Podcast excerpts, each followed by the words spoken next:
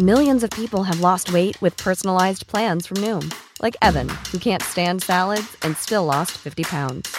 Salads, generally, for most people, are the easy button, right? For me, that wasn't an option. I never really was a salad guy. That's just not who I am. But Noom worked for me. Get your personalized plan today at Noom.com. Real Noom user compensated to provide their story. In four weeks, the typical Noom user can expect to lose one to two pounds per week. Individual results may vary.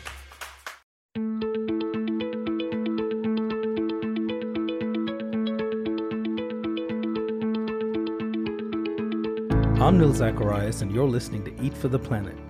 On this show, we try to answer the question how can we eat in a way that nourishes us without starving the planet? The show features conversations with food industry leaders, health and sustainability experts, as well as entrepreneurs and creative minds who are redefining the future of food. In today's episode, I speak with Seth Tukerman, co founder of Barukas. I decided to talk to Seth because I was fascinated by the taste and the story of the Baruka nut. I learned that these nuts weren't just a delicious superfood, but they also have the potential to save one of the most ecologically important and biodiverse regions on Earth while providing high paying jobs for the local farmers. But this conversation is about a lot more than the health and environmental power packed in these nuts. Seth himself has a very unique background He's a serial entrepreneur and has worked to found or co found a number of multi million dollar businesses, including Beachbody Fitness and Real Appeal. In this episode, we talk about Seth's background and how and why he started Barukas. We then get into the unique qualities of the Barukas nut and why no one managed to commercialize production and distribution of this nut until now. We then get into the strategies Seth and Barukas are using to build a market for this product, as well as applications for the Barukas nut and potential for it to be turned into plant based milks, butters, and beyond. We conclude with his goals for the company and the impact Seth hopes to make with Barukas in the years ahead. Overall, I'd say besides being a very fascinating and insightful conversation about food, health, and sustainability, this conversation is peppered with a lot of interesting lessons about launching a business and developing a go to market strategy. I also really enjoyed learning about Seth's basic rule of business, which he learned more than 40 years ago. It's a simple way of approaching literally any business venture. I hope you enjoyed this chat as much as I did.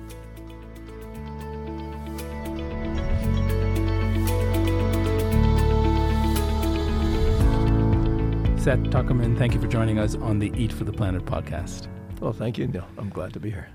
I don't know if people listening to this have uh, tried the Baruka nut, but I'm going to describe the experience of tasting it for the first time. I love it. So, and I don't often say that about a nut because, you know, one would think every nut that needs to be discovered should have been discovered by now and has been discovered by now. Um, but when I heard about this new nut and the incredible story behind that nut, I was intrigued. And it wasn't the first time I've been told about a product that is doing great for um, the community and the land where it comes from. Uh, the only problem is when you taste it, the product doesn't taste great. Uh, in this case, I tasted the Baruka nut, and it is, uh, I would describe it as a cross between an almond and a peanut uh, yet it tastes lighter. And it's become, in the last few weeks, one of my favorite sna- go to snacks uh, throughout the day. So, first and foremost, thank you for introducing me to the nut because I think it's it's a great new addition to my my snacking routine and a healthy snack nonetheless. Um, but anyway, we'll get back into what the nut's all about. But I want to start with with your background, Seth, because you have a fascinating background that then led you into this world of uh, bringing a, a, nut that no one seems to have heard of before uh, into uh, the mainstream food industry. So, uh, give us a sense of what you've been doing with your life leading up to the point where you launched Barukas. Well, I won't draw that out too long because I'm an old dude. I'm 63, and I started working in the food industry when I was 14, scooping ice cream at a Baskin and Robbins. Uh, so I won't go into too much detail, but the short story is um, the first 16 years of my career after I graduated from college was in the uh, big multinational branded food space. I started with the Quaker Oats Company, was there for six years, and then I uh, ended up at the uh, at Nestle, which is the biggest branded food company in the world, in their uh, headquarters, which is in Switzerland. Uh, they actually own more brands than any other company in the world in anything. And if you walk through a grocery store almost anywhere in the world, you'll find that maybe 10, 15% of all the brands in that store that you would have no idea belong to Nestle are actually Nestle products. Um, and uh, from Nestle, actually, I went to Gerber Baby Food when it was still an independent New York Stock Exchange traded company. It's now actually part of Nestle after mm. being sold first to a pharmaceutical company and then eventually the pharmaceutical company sold it to Nestle. So 16 years of um, essentially working with foods. And importantly, I'll mention because that has something to do with Barukas that during that time, what I learned about foods in that industry was everything was about taste and low cost. And I sat through so many R R&D meetings. I started out on the marketing side of things, but I have a, had a very extensive training program across market research and production planning and working in a factory and working in sales. But I came up through really marketing and brand management. Um, and when you sit as a brand manager, in the olden days at least, in these meetings where we were coming up with new food products, it was always about uh, it's got to be the best tasting thing you can have it's got to have um, the lowest possible cost, and then we're going to get it into the widest possible distribution, which is basically the Coca Cola mm-hmm. theme of how you make a gigantic business out of food. Uh, interestingly, though, I realize in retrospect that it never came up what kind of nutrition was in the product or um, what it did or didn't do for the planet. It just wasn't a consideration. And it's not because any of us were evil. We just didn't think about those things because we were very busy trying to figure out how to help our companies and their shareholders make a lot more money by making something that people would buy a lot of mm-hmm. and use a and use a lot of. And uh, nutrition just wasn't really on people's minds. Is the truth. The consumers weren't that concerned about it. Um, so after the food industry, um, I actually took quite a long midlife break with my wife, uh, who had worked in all those same companies uh, with me. She was also a brand manager originally, and uh, we took a midlife break to raise our family. And about ten years later, uh, I went back into the business world. This time, picking stocks for a big money management firm, picking branded food stocks and retailers. Uh, then we did an entrepreneurial startup with a, a friend and neighbor that was a jeans company that we started in the garage. And uh, took about five years to get it up into a $60 million business with uh, being distributed in boutiques all over the world, just in very high end boutiques. After the jeans, uh, I started to work for Beachbody uh, in the infomercial space, which was something entirely new to me. And another thing that was entirely new to me it was all about fitness and fitness products mm-hmm. uh, i joined the company in 2007 around the time we were uh, launching p90x which became for a while kind of a household name yeah. and you probably couldn't turn on the tv in those days without seeing an infomercial for p90x and then uh, we went to insanity that was another big hit and uh, i worked with beachbody for about six years and um, there's a connection there with Barukas because while I was there, we were trying to develop a shake product because when you sell fitness videos, once you've sold it and you've sold people a chin up bar and a few other things that they can use with it, there's really nothing else to sell them except your next fitness product. And so we thought, well, if we had uh, some kind of a consumable product, uh, since people who bought our products tended to really love them and they'd become a really important part of their life, and they wanted something else that they could use. Um, we decided to develop a shake. Um, it was the owner of the business's idea. His name's Carl Daikeler, and uh, he he had the idea of a shake that would be named Shakeology. And uh, he found, along with his wife at the time, a man whose name is Darin Olien, uh, to help them formulate. I should say to help us. I was the chief operating officer of the company to help us formulate um, a shake. And uh, Darin's idea was to put 28 different superfoods into this shake, which made it a fascinating product, an incredibly healthy product. Um, and initially a very hard to drink product because, as you pointed Which out, Which year was this? Just so for some context. That's 2007. Okay, 2007 we started. Um, and as you suggested at the beginning, most superfoods are hard to eat. you have to really want them to eat them. And uh, the biggest challenge initially of Shakeology, which I think it took us at least a year to solve, was to make something that didn't taste just like grass and dirt, but tasted like something that was good enough to drink. Mm-hmm. And even though I think even today probably the product has a little bit of a grassy overtone, it's forgivable because it's so healthy and it's really reasonably delicious. So you know you can at least tell people you know it's it's a good product to drink.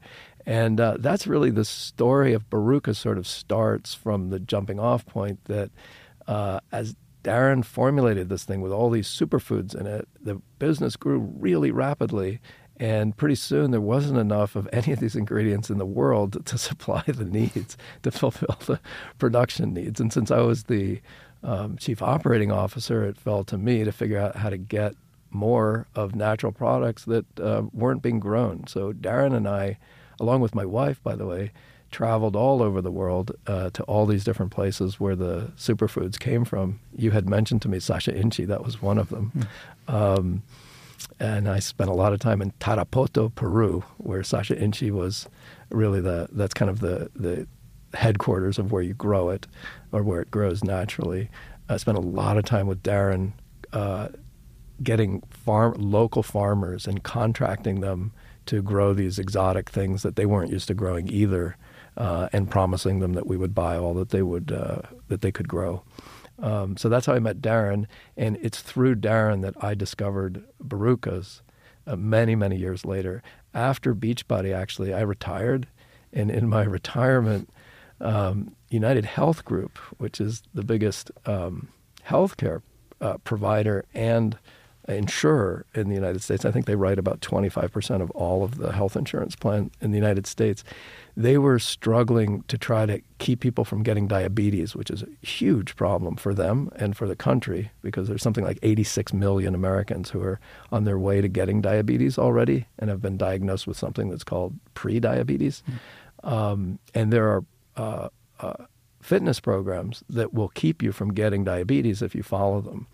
Uh, United Health Group had put an enormous amount of money into these and had a really good program, but they were having an incredibly hard time convincing anybody to actually do the program, even though it was free for them. And even though it cost them six, seven hundred dollars per person to put someone through the program, they just couldn't figure out how to get people to want to participate. They realized from looking at Beachbody that there were companies out there that could persuade people on television through things like infomercials mm-hmm. to get fit. And they just wondered what if there was some way to combine the sort of magic of the companies that do that with their really intense and deep knowledge of how you get genuine medical weight loss that lasts a lifetime and keeps you from getting diseases. Um, they found me in my retirement, and I and eventually they um, they themselves funded a company for me to uh, develop to essentially take their prediabetes product and turn it into something that uh, people would actually do. And I loved the idea because the consumers were going to get the product for free. It was going to be actually quite expensive to do it because real weight loss, in fact, costs a fair deal of money. Um, and I just thought it was too amazing to stay in retirement and miss out on that. And it it uh, became uh, what we developed became very successful very quickly, and eventually the a division of United Health Group, which is called Optum, mm. um, bought the product, uh, bought the whole company. Um, when it was originally set up, the ventures group within United Health Group owned most of it, and then the management team owned a, a significant minority of it. And uh, it was successful enough after a couple of years that um, Optum just bought the whole thing. Hmm. And uh, at that point, actually, I took the earnings from that, from the sellout, and put it into a uh, charitable trust and thought, now I'm really going to retire. Were you already um, had discovered the Baru nut at this point? No. Okay, I, so this is I knew the... nothing about it. So I just told you all the background because mm-hmm. I'm sitting there now happily uh, with some money in a trust, you know, trying to just enjoy life and think about what do you do when there's really nothing left to do. And uh, Darin shows up at my door with the Baruka nut. Mm-hmm. And uh, once he told me the story of it, um, it sounded just too perfect a fit for me and for my wife to not at least check it out. So uh, Darin and his partner, whose name was Rodrigo Figueiredo, whose name still is Rodrigo Figueiredo, and who runs the Barukas Inc. company now, um, we all jumped on a on a plane and flew to this remote area in Brazil and spent weeks along with my wife doing what uh, we call adventure business travel. Where you So, so for someone listening who doesn't still know what this baruka nut is, what did you discover there? What what is how is this nut grown and why haven't we learned about it before? So what we discovered, which was entirely new to us, is that there's a massive area of the central part of South America that's called the Cerrado in Portuguese. And in Spanish you can say the Cerrado, and there are areas in Bolivia where they also call it Las Pampas, which is a little confusing because it's not the same thing as the Pampas in Argentina. But it's all the same biome, and it's this huge area of land that's just south of the Amazonian basin and um, sadly, while everybody was focusing on the deforestation in the Amazon, it's kind of like look over here, where they were really deforesting South America was in the Cerrado. Um, and at one time, the Cerrado was just blanketed with these trees that I'm going to call Barukas trees. They have so many different names that, Mm-hmm. that I could use one of 12 names to describe them. Their correct scientific name is Dipteryx alata vogel, but that's too much of a mouthful, especially for the name of a nut. So we actually made up the name Barukas uh, because in one part of Brazil, there the tree is known as Baruzeiro, and the first four letters baru in Portuguese you say castanha de baru because they're saying the, the nut of the baru tree or the baruzeiro tree. Um, and so we took those first four letters of the baru and made Barukas out of it. I can tell you later why we chose to do that instead of using some other name. But the long and the short of it, these trees that I'm going to call Barukas trees uh, just blanketed that entire biome. And those are the trees that were clear cut by the millions, millions upon millions as development happened in in the central part of South America. And when you actually see the trees pulled out of the ground, it's very disturbing. I've actually seen it because it's still happening, where you um, people will take a chain, wrap it around a group of trees, attach it to the back of a tractor, um, and then pull the tractor, yank out the trees, and then they set them on fire, and basically they burn it up, and the ash goes into the ground and be, provide some fertilizer for the first crop that's going to come from it. But you can see an area that was completely covered in forest, just flat and devastated. And what did uh, they? in a, what did in a matter did of weeks? And what's the purpose of? I mean, the deforestation is is happening as to replace it with what? Yeah, it's happening because uh, people are trying to take care of their families and, Mm. and prosper. And um, what they do is they pull down the trees and then they plant in Bolivia. An interesting fact is in Bolivia, uh, there are a large group of Amish people to talk about. It's really ironic that you have um, people who are really people of the soil and really uh, are not trying to be fancy or blingy, and yet they're tearing down these trees to plant uh, uh, farms uh, to support their families. And in one way or another, that's what they're doing. Now, eventually, it becomes corporate size, and you have giant companies like Cargill that are wanting to buy, you know, millions of tons of soy. And this is a place in the world where if you rip down the trees, you can cart fertilizer in by train from another part of Brazil and fertilize the ground, and you can irrigate it, and you can grow acres and upon acres on flat land of, of, of soy. And so initially, most of it was being pulled down for cattle ranching. Mm-hmm. And then I think that morphed into growing things to feed the cattle.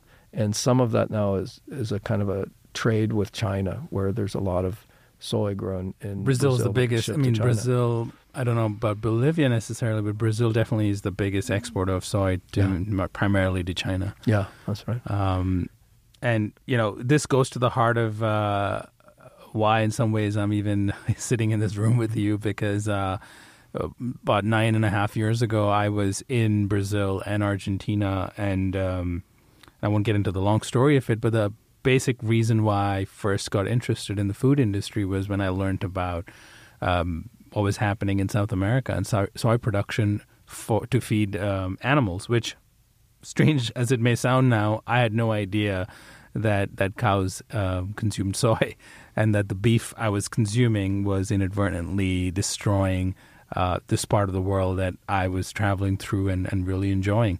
Um, it's a very interesting point, and Mm-hmm. I, I think it's one that you've made on your podcast before. That what people choose to eat uh, really uh, is reflected in ultimately how the land is used in the, on the whole planet, and um, it's echoed and accelerated by the advertising that's bought with the dollars from the food. You know, if you buy Captain Crunch cereal, there'll be more advertising for Captain Crunch cereal. And if Captain Crunch cereal is made primarily with corn and high fructose corn syrup, it's all corn.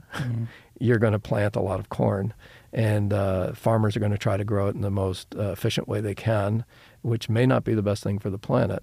Um, so how you vote with your food dollars is something that you know I've realized over the many years of my career is uh, reflected in the way the world operates. Yeah, and I also, you know, back to the point you mentioned earlier that in your early days in the food industry and where your focus was, just produce something that people will eat and that's low cost. Um, don't need to think about nutrition, don't need to think about its impact on our ecosystems. And it's not because you were all evil people. And I, I also, it's funny that you said that because I say that all the time. I mean, I look back at the, I love looking back because if if you haven't learned anything, then what's the point of anything, right? So, it, looking back, we've gotten to this point only because we we made decisions based on the information we had, um, based on what we thought was good for us um, collectively, and uh, the food industry morphed into this now what looks like this giant destructive system is because we wanted to find cheap and efficient ways to feed the world. And we applied all the lessons we learned from automation and industrialization into food. And we assumed, well, well, it worked for other things, it'll work for food. And it did work in the sense that we were able to mass produce food to feed our growing population. And so it fulfilled that function, except we didn't have the foresight to see what the downstream implica- implications are. And I think now it's become abundantly clear that when you take something out of the ground, um, when you pull out a natural resource, um, there are going to be implications of that. That action results in a product that now is being consumed by millions and billions of people. Um, eventually, you're going to not only may most likely run out of that natural resource, but the the efforts to sustain that supply chain inadvertently will now impact the local ecosystems. And it, it, to me, learning about food is is like is like peeling the layers of an onion and, and you know discovering how it just runs deeper and deeper. The problem is so interconnected uh, that it's actually onions are the best example. It's almost like looking at it's almost like discovering that mushrooms connect are connected to this mycelium network underground that basically in some ways power the entire planet. Uh, it, to put that into context of food, when we're when we're making a food choice, when we go to the grocery store, or we we we choose to buy something in a restaurant in a food service setting, and we sit down and put it on our plates, or snack on it when we're watching TV or Netflix, um, that choice of millions of people to do that thing or billions of people to do that thing is having downstream implications that are far beyond um, the ingredients um, that are used or the method it's manufactured. And I don't know. For me, it's just it sounds like you. Well, Your I- journey has taken you full circle. So So, let's get back to so- But I went on a tangent. But No, it's a good. It's good, and I'll pick it up there because then Barukas is a solution, and it's a really robust kind of a solution to this kind of a problem because it's a way to completely reverse the damage, uh, and in a way that's completely sa- sustainable thereafter. You don't with Barukas, you don't need to ask somebody to do something for some charitable reason. Just you know, going out and say, "Do the right thing. Don't cut down any more of these trees." Uh, by it turns out that Barukas, the tree itself, has terrific value to consumers, to a certain type of consumer, at a certain place in the world. And if you can, my belief is that by demonstrating that the fruits of the Barukas tree uh, can produce a perfectly uh, profitable business that will bring prosperity from at every level of the value chain, from the people who pick up the fruit to the people who open it to the middlemen and all the way through to the retailers. And finally, my belief is that once if you can get those nuts like you've had them in a package in your hand, having followed all the food safety regulations and all the things you need to do to make it right for somebody like you to just pick up a bag and open it up and taste them and look at the nutritional benefits and see that they're actually not only for your body they're the healthiest nut there is, but they are for the planet the healthiest nut there is. Um, I believe you get people to plant uh, millions of these trees back again.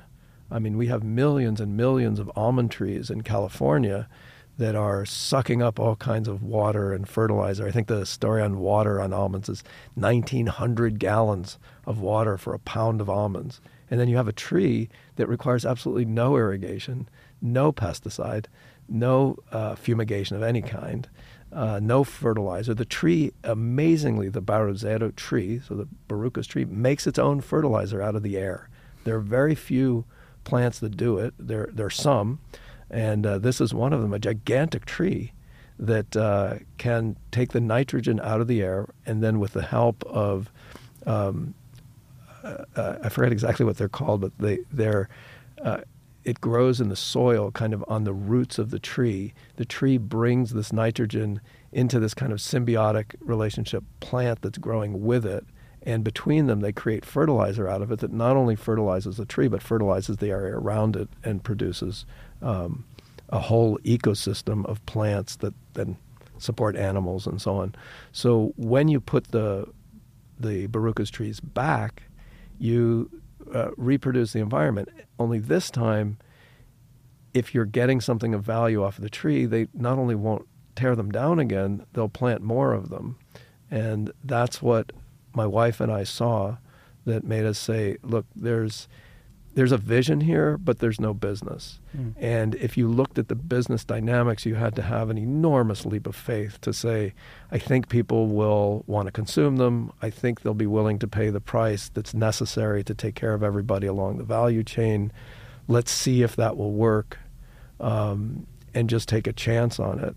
But there was an awful lot of investment, and still is an awful lot of investment that needs to be uh, made to prove the commercial viability of these trees.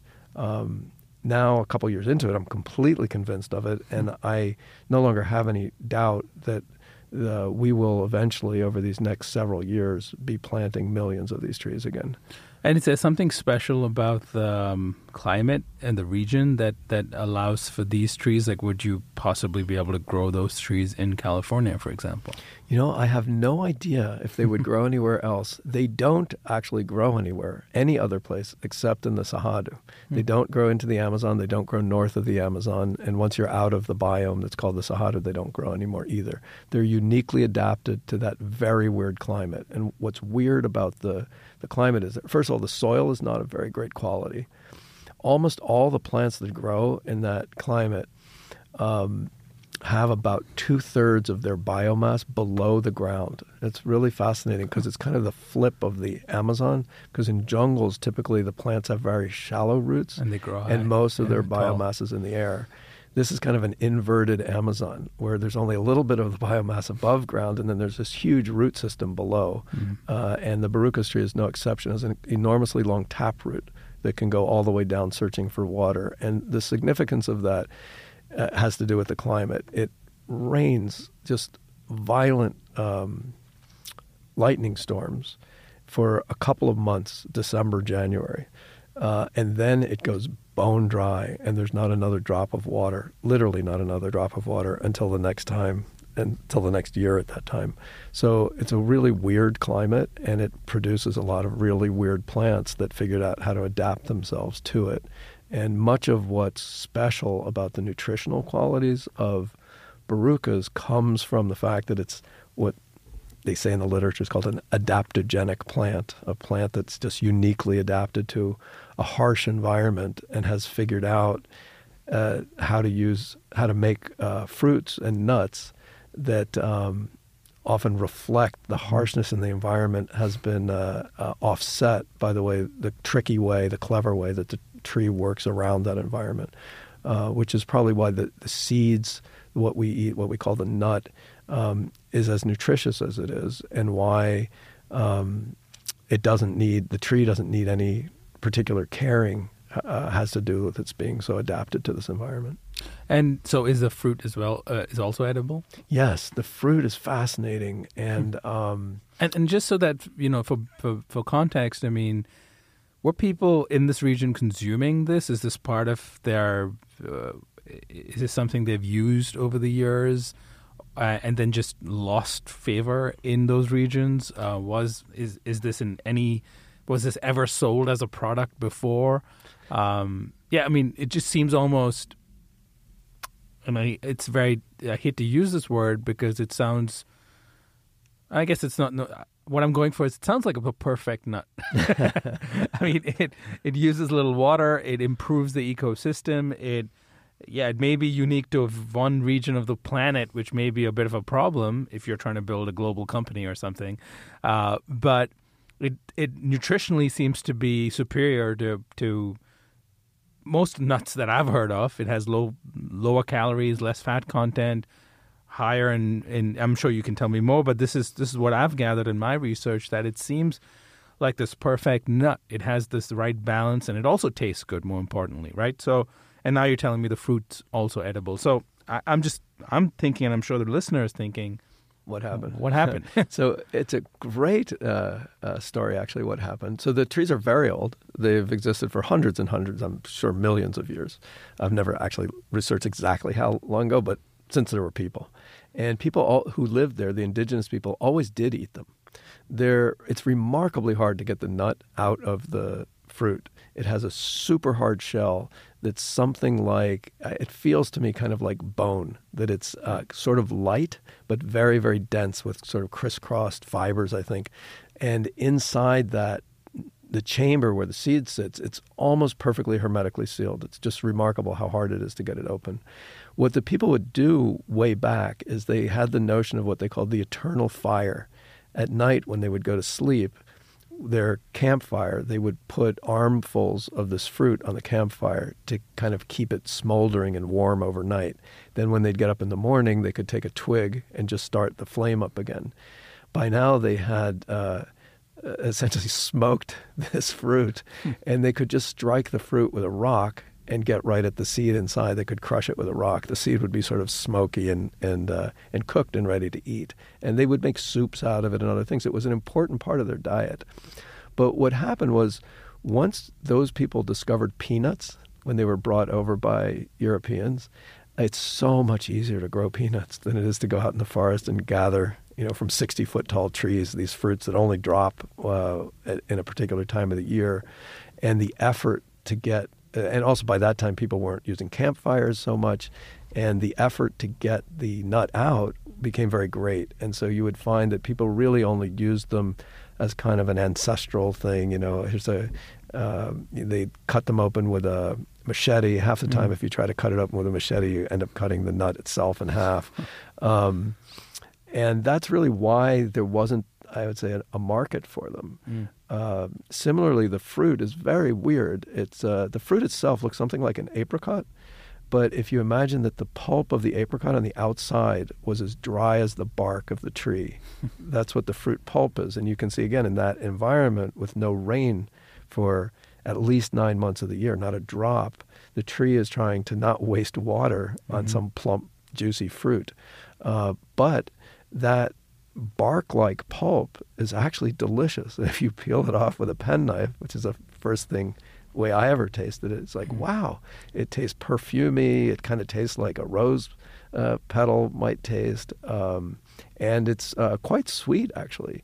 Uh, sweet enough that the um, it's nutritious, very nutritious for the, the small animals when the that will gnaw on the outside of it when it falls to the ground uh, keeps them from actually going inside to get at the nut. Mm. They're sort of satisfied with the fruit. But nobody used the fruit much. People would turn it into alcohol. They'd make alcoholic beverage out of it because it has a high enough sugar content to do that. But nobody really takes it and sort of chomps on it. But uh, we have found, I think it's a really important part of the value chain, Uh, we can take the fruit off now. We've developed a process where we boil the whole thing first and then take off uh, strips of the fruit, and then they make a lovely crispy chip that's uh, a, a, wonderful complement actually to the nut. Hmm. You can chop up the fruit and chop up the nuts, and it makes a great granola, makes a nice trail mix. Um, and I'm sure we'll be developing lots more products from it. So we can not only get at the nut, we can get at the fruit now as well. Wow. So uh, you are so tell me what you decided to do. I mean, it sounds like you had a charitable trust, and you were just exploring the world and and finding interesting ingredients and looking to to make an impact with um, with the resources that you had. Um, now, let's how did that now turn into you launching a direct to consumer uh, food brand? Well, um, and and so how do you make that leap and so did you become now the exclusive um, supplier of these nuts? Um, so yeah, I'm just kind of curious. How did this? I could easily see you just supporting that ecosystem and helping to grow, helping the farmers to, to to grow more of those trees. But in some ways, I can. I'm. I think. I think in some ways, I'm answering a question, which is the way to incentivize them to grow more trees is to create a market for it. Exactly. So what I'm trying to do, and now what what the trust is trying to do, and I'm the trustee of the trust, and it, the trust was um, granted with uh, with money that I had from another business I had sold. Um, what I'm trying to do is make it clear to the ranchers that if they will grow these trees on their ranch and perhaps put back maybe 25 percent of the tree cover on their ranches where the cattle are being uh, pastured, that it will not only improve the quality of the ranch itself because they've damaged inadvertently, mm-hmm. and they realize in retrospect the water ecology. And if you're raising cattle, you need to grow grass, mm-hmm. and the grass needs to grow by itself. And if you mess up the water because you you tore down all the trees, uh, you can support fewer and fewer cattle on the same acreage. So by reforesting those ranches in a very sensible way with little groves of trees, maybe 25% of the whole ranch covered with trees, but not one big forest, just sort of dotted around. Um, they'll have a new source of income. What Barukas Inc. does is uh, promise to buy all of that fruit hmm. at a set price and known price and to do it in a way that the farmer can be certain of getting a 20, 25% um, internal rate of return on what it costs to grow the trees. So we provide the trees themselves. Um, I'm hoping that we'll find more and more ranchers who will want to do this on their land so that we don't have to buy the land to plant the trees on. And what we don't want is massive plantations like rubber plantations that have their own come with their own problems. You know, we want to put the earth back something more similar to the way it originally was with mixed forests and, and mixed um, food uh, uh, plantations and ranches.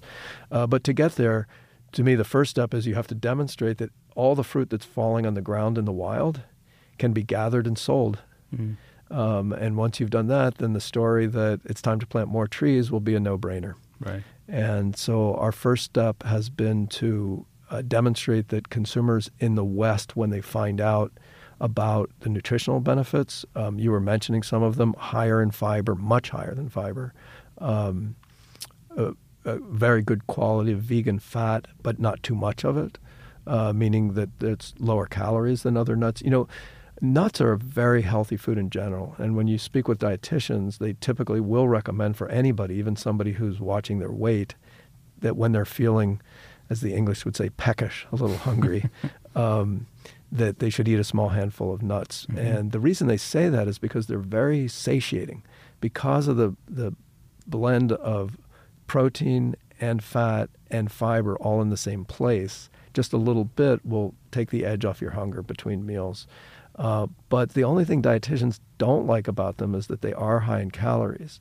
Um, so to have a nut that's lower in calories than other nuts is a is a benefit to everybody. And as we've uh, told people um, who are interested in their health, um, ideally people who are vegan or vegetarian or watching their weight, um, uh, people who care about what they're what they're putting in their mouth beyond what it tastes like, uh, they find what you found. They mm-hmm. taste great, uh, and um, surprisingly good. If somebody tells you something's a superfood, you usually you expect it not to taste so great. Wow, this doesn't taste like a superfood. It tastes like a, a regular food.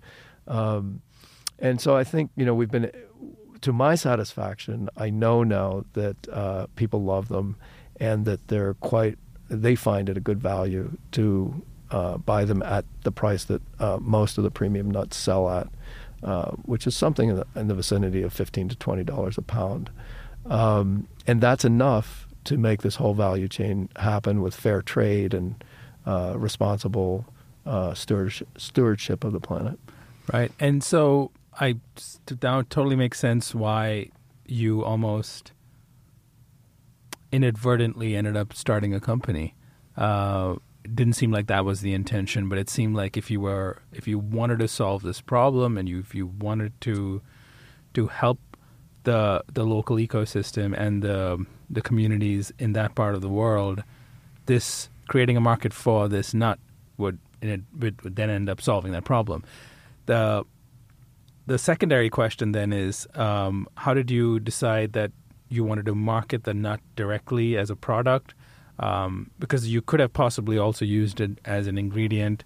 Um, a recent example of a of a nut I'd never heard of before, but I heard of because it is one of the ingredients in a new product that's launched is a is a plant based yogurt that uses the pili nut, uh, not just the pili nut. It mixes it with other ingredients. Um, did you consider applications like that to say, can we milk this nut? Mm-hmm. Because you know, I was joking about this earlier, but we we kind of in the in the plant based food industry, the the running joke is that there's no nut, seed, grain. Um, that hasn't been milked at this point. yeah, you can go to the non-dairy. I mean, you can go to the dairy aisle, and they're crowded with options over there. Um, so yeah, did you explore other applications um, and and and decide that you want to first just launch with the nuts and then see where that goes? Um, so this is the multi-layered question. And the second part is, uh, I know you're doing some, you're looking to wholesale as well, but uh, are you, you could could you become an ingredient supplier? Is that potentially an, an um, some some intention you have? Because what if someone listening to this is, is a cheese company playing around with ingredients is now thinking wait a minute, this may be the ingredient I'm looking for, and it sounds like sustainable. It has the sustainability argument that almonds don't have. Um, yeah. So so what, walk me through your decisions, and then of course your your decisions so far, and then of course where you see the potential and the possibilities. So uh, my decisions were informed by the experience I had in the previous two businesses I worked in, which was the jeans company and then uh, Beachbody. And in the jeans company, one of the things I learned was uh, if you want to be in broad distribution, get in very narrow specialized stores first, get some sales to people who really care, and then let the other buyers come to you. When it becomes organically, the word starts getting out from people who care about it that are going to be your most intense consumers. So in the jeans business, that meant you know we we were in uh, high end fashion boutiques. Um, Gwyneth Paltrow bought a pair of our jeans in a store. The next thing you know, she's in Vogue magazine wearing the the, the jeans, and there's a little blurb about them. No PR, mind you, just happens. Mm. And then suddenly all the boutiques from Japan are calling you and all over the place. And then the next thing you know, you're in a few hundred uh, very exclusive boutiques, and then Neiman Marcus calls you, and then when you're in Neiman Marcus, then uh, uh, Saks calls you, and then eventually you've got mm-hmm. Nordstrom's, and it's not too many years until you know J.C. Penney is calling you. Um, so I want to mention that's one of the things that informed my decision about starting very simply and starting online, where nowadays it's so cool and such a wonderful part of the world. Remember, I'm an old dude, so to me, you know, the internet is still something fairly new. Um, it's so amazing that you can reach out to people through what we now call influencers on the internet, but it's really just anybody mm-hmm. like you who has an audience. And some people have an audience of five people, some people have an audience of 500, and some people have an audience of 5 million.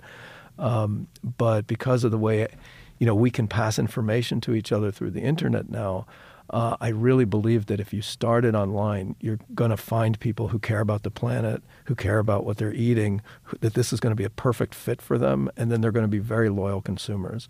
And you won't have to spend all your money trying to get the message out or trying to get some kind of uh, positioned or sort of semi phony message out. you can just take the product to the people who would really want it and really benefit from it, and then they're just going to stay there and loyally uh, buy them and be happy with the value proposition, and you won't have to be giving them coupons or uh, free shipping or you know somehow some gimmick to make them want to buy something instead of something else. And um, it is working. In fact, there there are now many thousands and thousands of, of consumers online of Barukas that just buy them either at barukas.com or at uh, the Amazon store at amazon.com. And uh, we began being approached by retailers as soon as they saw that happening. And uh, we're just sort of waiting for folks who would be interested uh, to come to us. I'm dying, frankly, to have a um, a coffee chain uh, knock on our door because I can't think of a better match for organic coffees and responsibly grown coffees and so on than to pair them with a nut that tastes great with coffee and that like the coffee comes from uh, a faraway place Mm-hmm. and a remote place and requires a lot of responsible stewardship in between uh, the consumer and the um, and the farmer. Um, so I am hopeful that there Mm-hmm. will be ingredients uh, uh, that. I, by the way, it's a fact. Uh, I know now that they taste amazing in chocolate.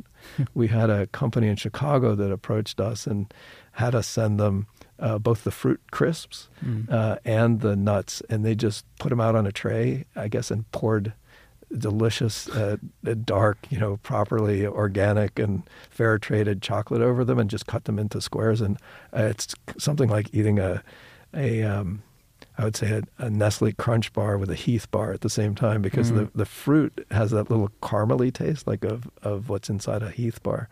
Um, so I think they will end up in all kinds of uh, products over time. But the direct answer to the question was I thought because of your own experience with it, just the nut by itself tastes Yeah. great. And it's the simplest way to tell a story to just say it's the healthiest nut on the planet is very straightforward. And we just say it's good for you, good for the planet. And I don't have to explain about milk or uh, Yeah. anything else. That's true. I mean, and also because you, you, you in some ways, contr- I won't say control, but you, you are you have end to end ownership over the supply chain here. Uh, in some ways, right? You're the Yeah. you're the source in encouraging um, ranchers to plant more of these trees, um, so you can obtain you can you can fulfill the demand that you are now creating by Exactly. selling the nuts, and and it's sort of a way to It's kind of a push me, pull you. First, we create Right. the demand, yeah then we go and and and you know we sure were can talking about this it. before we hit record today but this whole you know everything in business sort of um I mean, I'll let you say it. The your, your basic rule of uh, of demand, supply, and uh, and accounting. Yeah, yeah, I'll, tell you, I'll tell you the story on there. So a funny old guy, it's got to be at least 40 years old, 40 years ago when I was a very young business guy, told me, you know, business is really very simple. You got the people who sell it, you got the people who make it, and then you got the people in, in between them who keep score. They're called the accounting department. He said, when you're running a business, all you have to do is check with the people who are keeping score every day and ask them who's winning, the guys who are making it or the guys who are selling it. And whichever one is winning, you got to go to the other one and yell at them. so when the guys who are making it are behind, you know, yell at the guys who are, uh, excuse me, when they're ahead, go yell at the guys who, who need to sell more. And when they're selling more than they're making, then go yell at the guys who are, who are making it. Yeah, And so that is kind of for me for these two years. That's been the story of Barukas is uh, got to balance the supply and the demand. And um, we also talked about this before. There's nothing worse that you can possibly do to destroy a business than create a partner through some sales channel. You know, if let's say the coffee shop uh, starts selling them and is happy with them, and you can't supply them, that is the end of your business. It's the end of your reputation, and you've made a mess of everything, and the trees will never get planted. So you have to be very, very careful that whoever, wherever you promise to uh, supply, that you're going to be able to keep your word. yeah. And in terms of Barukas Inc. and and selling the nuts, um, is it? I, I know it's online, but is it also are you in any retail stores? We are. Um, so we've seen that it definitely sells beautifully online. And you can go on Instagram and see the thousands of people who are posting stories about it. And by the way, you can go on Amazon.com or um, Barukas.com and look at the reviews, and you'll see they're you know well into the four and a half and above. So people who are buying them are really liking them uh, at the price that they're paying for them. Um, so yeah, retailers uh, did find them online, and whenever they call us, um, we uh, we supply them. And the first retailers, the ones uh, at the very beginning that go back about two years now, was uh, Erewhon, which is a California, uh, relatively small California chain that um, I think is growing rapidly and uh, is very popular amongst the people who shop there and has very, very loyal shoppers. Mm-hmm. Uh, and they're the, exactly the kind of people who would like this sort of product. So Erewhon took them a couple years ago and uh, without any promotion of any kind, uh, they continue to increase on a per store sales basis. And every time they open a new store, they're putting them into the new store. And so I have no doubt that at retail, they really do a pretty good job of taking care of themselves as long as the retailer has the kinds of customers that um, are a good match mm-hmm. with this product. Uh, the other, um, there's an, another company called um, uh, Sun Life Organics and uh, they have a, a number of stores that are kind of a mixture of kind of a coffee bar, juice bar. And Mal- Malibu retailer. was the first one, was it? Yeah, okay. yeah. I think they have about 16 now. Oh, I don't know. I've, I've forgotten exactly how many they have, but they also began quite a while ago, and the same experiences with Erewhon. And since that, uh, since then, um, I think more than a year ago now, we were contacted by a really large um, U.S. chain uh, that takes an enormous amount of work to get vetted by them for mm. food safety, especially if you're gathering a product in a remote area of the world that's not known for the highest um, hygiene. They put you through um, every possible um, certification and so on to make sure that your product is safe. And again, that takes a lot of investment because uh, there's a lot of certifications that you have to get, and to get the certifications, you need to do all kinds of things and make all kinds of investments to make sure that that uh, the retailer can safely sell the product and know that nobody's going to get um, any pathogens for it from right. it or anything like that. So uh, we will, in roughly the beginning of next year, um, the product will be launched in a large chain into all of their stores all over the United States. Um, so retailing, yes, is happening, um, and uh, coffee shops have happened a little bit, but mm-hmm. there's a long way to go. And new products, by the way, the fruit. The most important thing now for us is uh, I know we can sell all the nuts we can pick up. Now we have to sell all the fruit too. Mm. So you have any new products on the on the uh, on the horizon? Yeah, there, so well, there'll be the nut butter mm-hmm. uh, will be coming out uh, very shortly, in just a matter of weeks uh, online. Um, we have a, a company that uh, has been formulating a milk. Mm. after after your comments, you know you couldn't possibly miss the milk. Uh, I think once we get past the summer, we'll probably introduce the um, chocolate varieties. Mm. Uh, we'll probably, I think, within a matter of months, have a granola. Uh, we already have a trail mix, and um, I think there's more to come after that. So yeah, a lot. Well, the fruit crisps, uh, a lot of things need to be made with the fruit. Mm-hmm.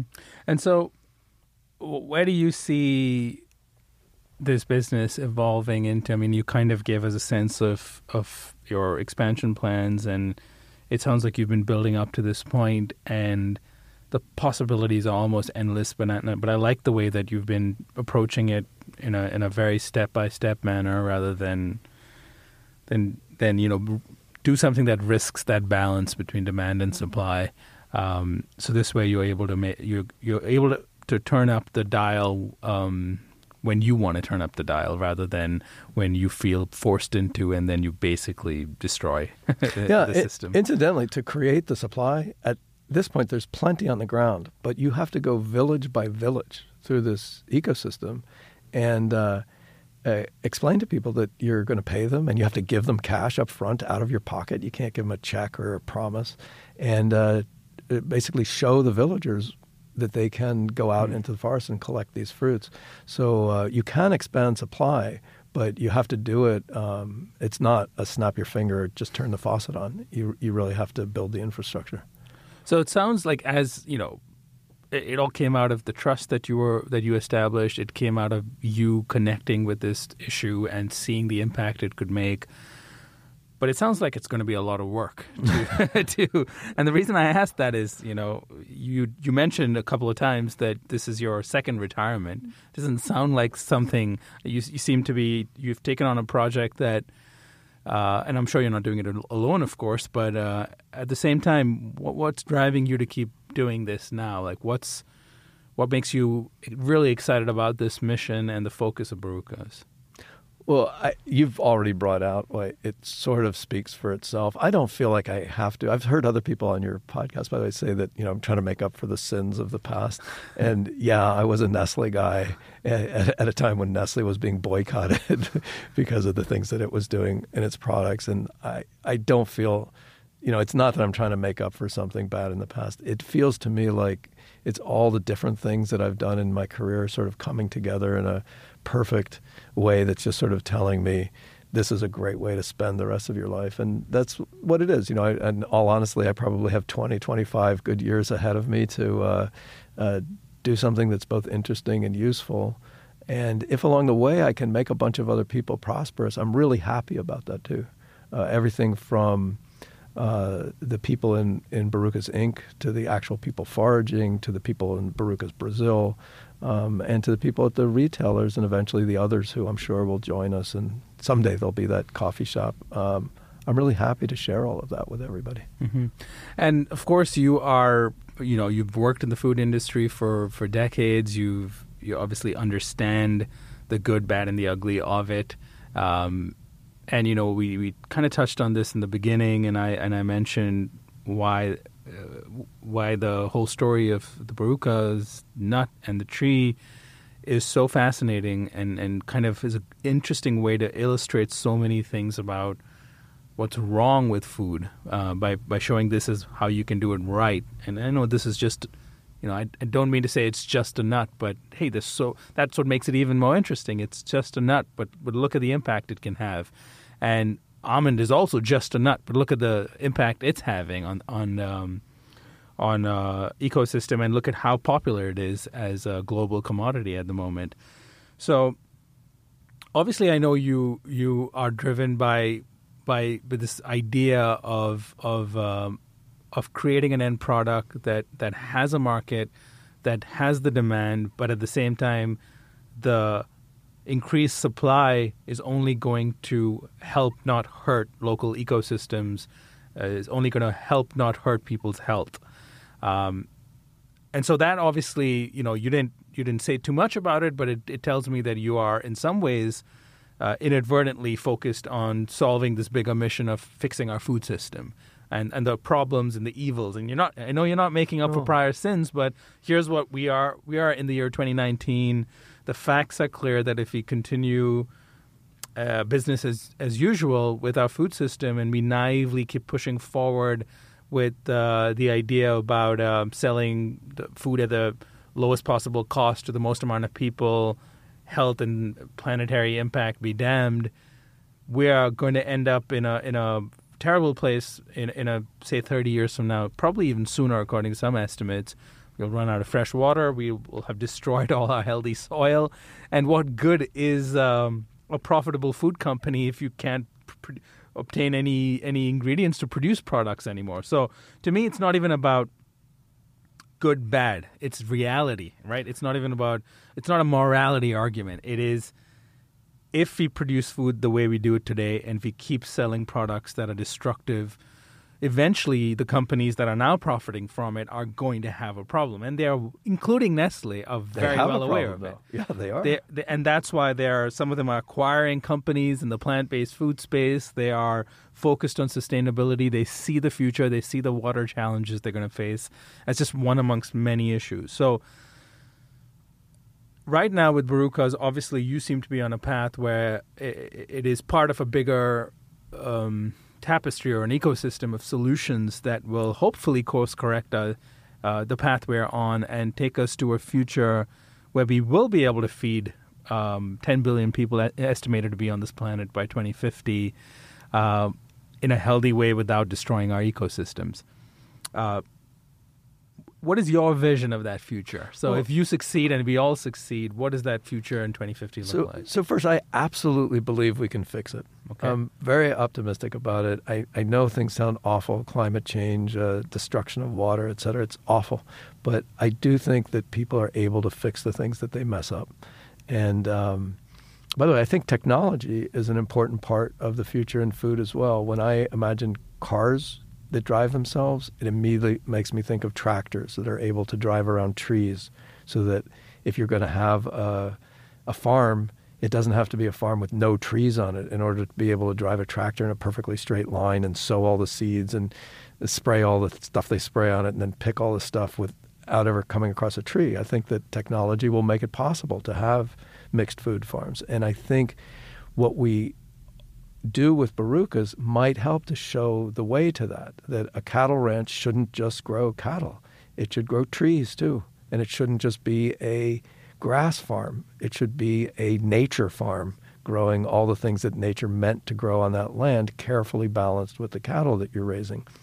You know, if you're vegan, I apologize for suggesting that there's anything good at all about raising cattle, but not everybody is vegan. Mm-hmm. And I'm I'm also a great believer in, in freedom and in markets. And I think people should be free to choose to eat what they want to eat. Uh, when I see people who obviously have eaten very poorly and it's a terrible uh, effect on their on their the quality of their life as they get older. Um, what I wish for them is simply that they have more information. I don't think, gee, they made awful choices. Uh, what I think is they probably made uninformed choices. And if people have all those choices in front of them to pick from, um, some people will choose to be unhealthy, and some people will choose to do things that are unhealthy for the planet. But my belief is that most people will choose their own personal health, the health of their family, and the health of the planet uh, when they know how to go about doing it. But people are, in fact, awfully busy. They're struggling just to make a living, and they don't have time to go out and figure out which is the best nut for them.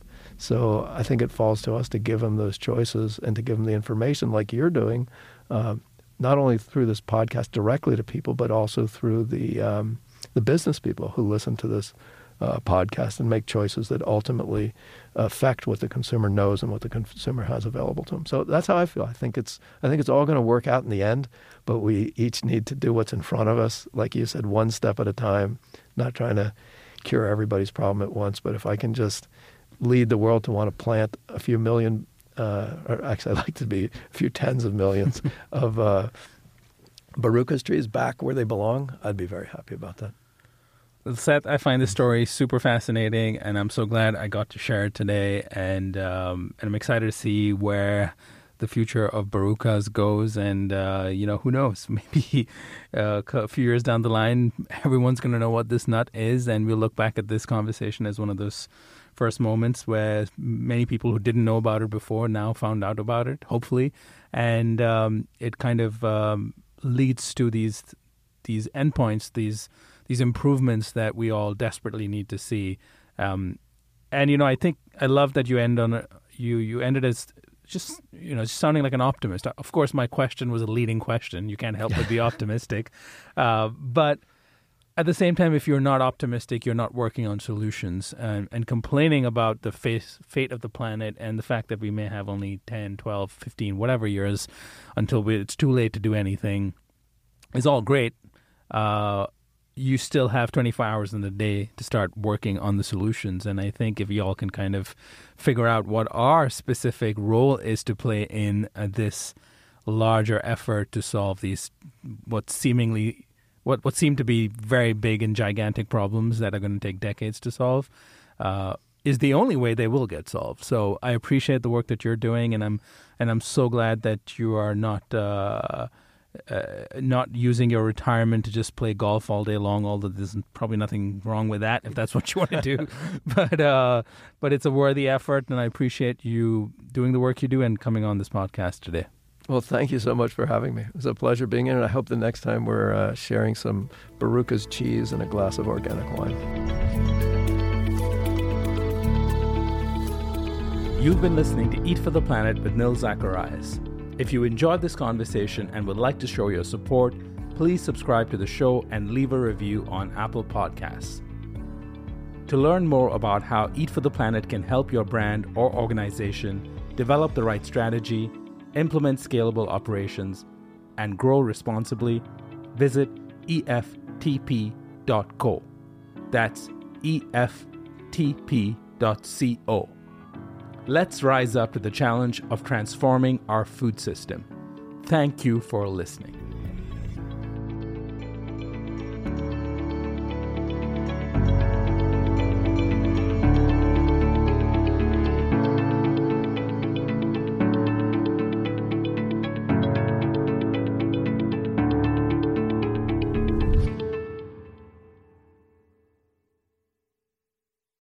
It's happening daily. We're being conned by the institutions we used to trust. The mainstream media is distracting us with meaningless headlines instead of focusing on the harsh realities facing American families. Time is short before something big happens, and that's why so many folks are preparing. They're becoming self reliant by investing in emergency food storage from My Patriot Supply. Go to mypatriotsupply.com and secure four week emergency food kits for each member of your family. Each kit contains tasty breakfasts, lunches, and dinners, averaging over 2,000 calories per day. Save $50 on each four week food kit you purchase. Plus, get free shipping on Ready Hour four week emergency food kits. You're not ready if it's not Ready Hour Foods. At My Patriot Supply, you can also get solar power generators, water filtration units, heirloom seeds, and survival gear.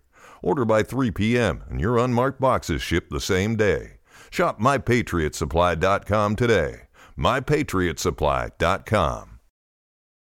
Hello, it is Ryan, and I was on a flight the other day playing one of my favorite social spin slot games on chumbacasino.com. I looked over the person sitting next to me, and you know what they were doing? They were also playing Chumba Casino. Coincidence? I think not. Everybody's loving having fun with it. Chumba Casino is home to hundreds of casino style games that you can play for free anytime, anywhere, even at 30,000 feet. So sign up now at chumbacasino.com to claim your free welcome bonus. That's chumbacasino.com and live the Chumba life. No purchase necessary.